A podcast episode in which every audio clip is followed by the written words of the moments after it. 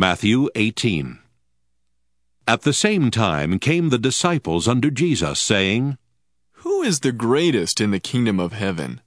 And Jesus called a little child unto him, and set him in the midst of them, and said, Verily I say unto you, except ye be converted and become as little children, ye shall not enter into the kingdom of heaven. Whosoever therefore shall humble himself as this little child, the same is greatest in the kingdom of heaven. And whoso shall receive one such little child in my name receiveth me. But whoso shall offend one of these little ones which believe in me, it were better for him that a millstone were hanged about his neck, and that he were drowned in the depth of the sea. Woe unto the world because of offenses! For it must needs be that offenses come, but woe to that man by whom the offense cometh. Wherefore, if thy hand or foot offend thee, cut them off, and cast them from thee. It is better for thee to enter into life halt or maimed, rather than having two hands or two feet to be cast into everlasting fire. And if thine eye offend thee, pluck it out and cast it from thee. It is better for thee to enter into life with one eye, rather than having two eyes to be cast into hell fire.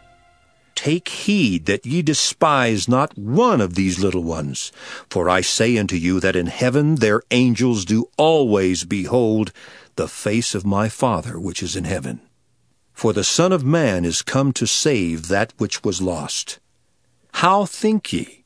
If a man have an hundred sheep, and one of them be gone astray, doth he not leave the ninety and nine, and goeth into the mountains, and seeketh that which is gone astray? And if so be that he find it, verily I say unto you, he rejoiceth more of that sheep than of the ninety and nine which went not astray. Even so, it is not the will of your Father which is in heaven that one of these little ones should perish. Moreover, if thy brother shall trespass against thee, go and tell him his fault between thee and him alone. If he shall hear thee, thou hast gained thy brother. But if he will not hear thee, then take with thee one or two more, that in the mouth of two or three witnesses every word may be established. And if he shall neglect to hear them, tell it unto the church. But if he neglect to hear the church, let him be unto thee as an heathen man and a publican. Verily I say unto you, whatsoever ye shall bind on earth shall be bound in heaven, and whatsoever ye shall loose on earth shall be loosed in heaven. Again I say unto you, that if two of you shall agree on earth as touching anything that they shall ask, it shall be done for them of my Father which is in heaven.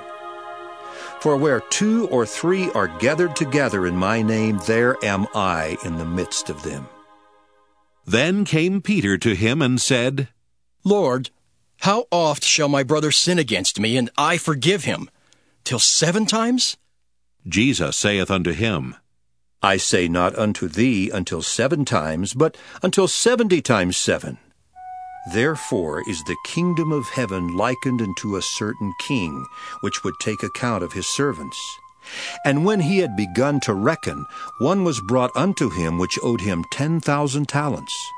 But forasmuch as he had not to pay, his lord commanded him to be sold, and his wife and children, and all that he had, and payment to be made. The servant therefore fell down and worshipped him, saying, Lord, have patience with me, and I will pay thee all. Then the lord of that servant was moved with compassion, and loosed him, and forgave him the debt. But the same servant went out, and found one of his fellow servants which owed him an hundred pence. And he laid hands on him, and took him by the throat, saying, Pay me that thou owest. And his fellow servant fell down at his feet, and besought him, saying, Have patience with me, and I will pay thee all. And he would not, but went and cast him into prison, till he should pay the debt. So when his fellow servants saw what was done, they were very sorry, and came and told unto their lord all that was done. Then his lord, after that he had called him, said unto him, O thou wicked servant, I forgave thee all that debt, because thou desiredst me. Shouldest not thou also have had compassion on thy fellow servant, even as I had pity on thee? And his Lord was wroth, and delivered him to the tormentors, till he should pay all that was due unto him. So likewise shall my heavenly Father do also unto you, if ye from your hearts forgive not every one his brother their trespasses.